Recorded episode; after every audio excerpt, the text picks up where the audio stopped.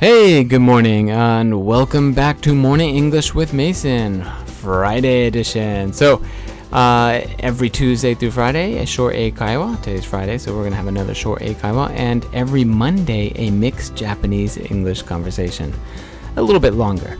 So, if you're new here, don't forget to head over to the website, www.morningenglish.co, and you can ask all your questions there. Also get the Morning English notes. So, today, get ready.Grab your cup of coffee, and we're going to talk about cockroach milk. Here's the story. It might not sound nice, but cockroach milk could be the new superfood. Scientists say that insect milk is a good alternative to cow's milk. Scientists studied the milk from the Pacific beetle cockroach. They found it was more nutritious than cow's milk.It had more than 3 times the energy of dairy milk. It was also full of protein. Alright, did you get that? It's a kind of a difficult one. There's a lot of big words in there. But first, let's get the meaning, the gist, the idea of what it's trying to say. I think it's pretty easy. So, what is it saying? It is saying that cockroach milk is better than cow milk. So, everybody knows that milk comes from a cow.And nobody knows that milk actually also comes from other things like insects.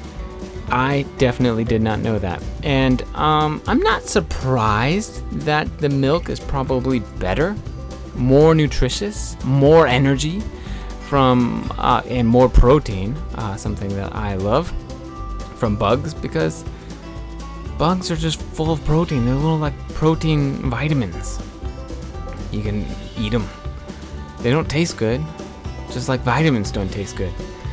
So I'm not surprised, but what I am surprised about is that bugs have milk.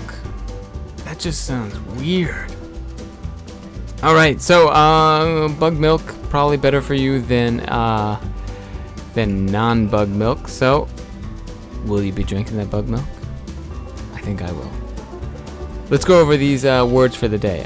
Superfood.So it said that cockroach milk could be the new superfood. Superfood is anything that's very nutritious and very healthy. Insects. Insects are, if you didn't know, bugs, beetles included. Nutritious. So nutritious, like we used in superfood, is anything that has, you know, any food that supplies energy for your body. So if you eat plastic, for example, don't eat plastic.Although I hear some people eat the plastic from iPhone wraps and it's pretty delicious. But don't eat plastic. It doesn't do anything for you. It just goes through your system, might scratch it up a little on the way, not good. And then you poop it out and that's it. No nutrition. You don't get anything from plastic. But if you have food, you break it down, it becomes energy and you become stronger. So that's good. That's what nutrition is. And lastly, protein. Protein's really good. I like protein.If you ever want a diet, just go on a protein diet. Just try to eat a good amount of protein and you naturally will lose weight. I guess the other parts to protein would be carbs and fat. Those are not protein. Carbs would be like your pasta and fat would be like cheese, I suppose. And protein would be, of course, insect milk or, you know,meat. So, that's that. I don't know. Would you drink cockroach milk? I definitely am interested. I would definitely want to try some of this cockroach milk. I wonder if it tastes like real milk or if it's like more sour. I bet you it's more sour for some reason. I don't know why. And I bet you it's not white. I bet you it's kind of a yellowish milk. Ew. All right, moving on.So, today's morning English phrase. If you're new here, we have this book at the office called Native Ga Yoku Tsukau Eikaiwa Hyogen Ranking. Yeah, and it just so happens that I'm a native English speaker, and I also used to be an Eikaiwa sensei. So, I go over them. Some of them are good, some of them are bad, and I share you the good ones here. And today, we have one that really matches what we were talking about just above.So, today's phrase is Not my cup of tea.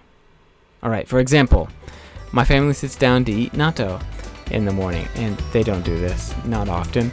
And let's say that the kids are eating natto toast, and my wife's putting natto on rice, probably. And they offer me, hey, Mason, do you want some natto toast? And I would say, politely, no. No thank you. Heck no. Get that out of my face. And I don't even want to smell it because natto is not my cup of tea. So obviously natto is not tea. We're not even putting natto in tea.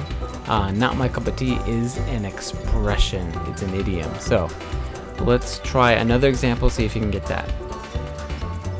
Let's say, my friend asked me to go see a movie, and I like movies. So I was like, yes, let's go. We'll see a movie. And it's like, what are we going to go see? When are we going to see? It's like, okay, let's go on Friday. We'll go see the movies. How about a horror movie? And I was like, ooh, count me out. I will pass if you're going to go see a horror because horror movies are not my cup of tea. All right, did you get that? In that example, I do not go to the movies because he was planning on going and seeing a horror movie. And horror movies, unfortunately, are not my cup of tea. I do not like them. All right, so not my cup of tea means that I don't really like them or I'm not interested in it. And it's a very polite way of saying that you're not interested or that you just don't like that type of thing.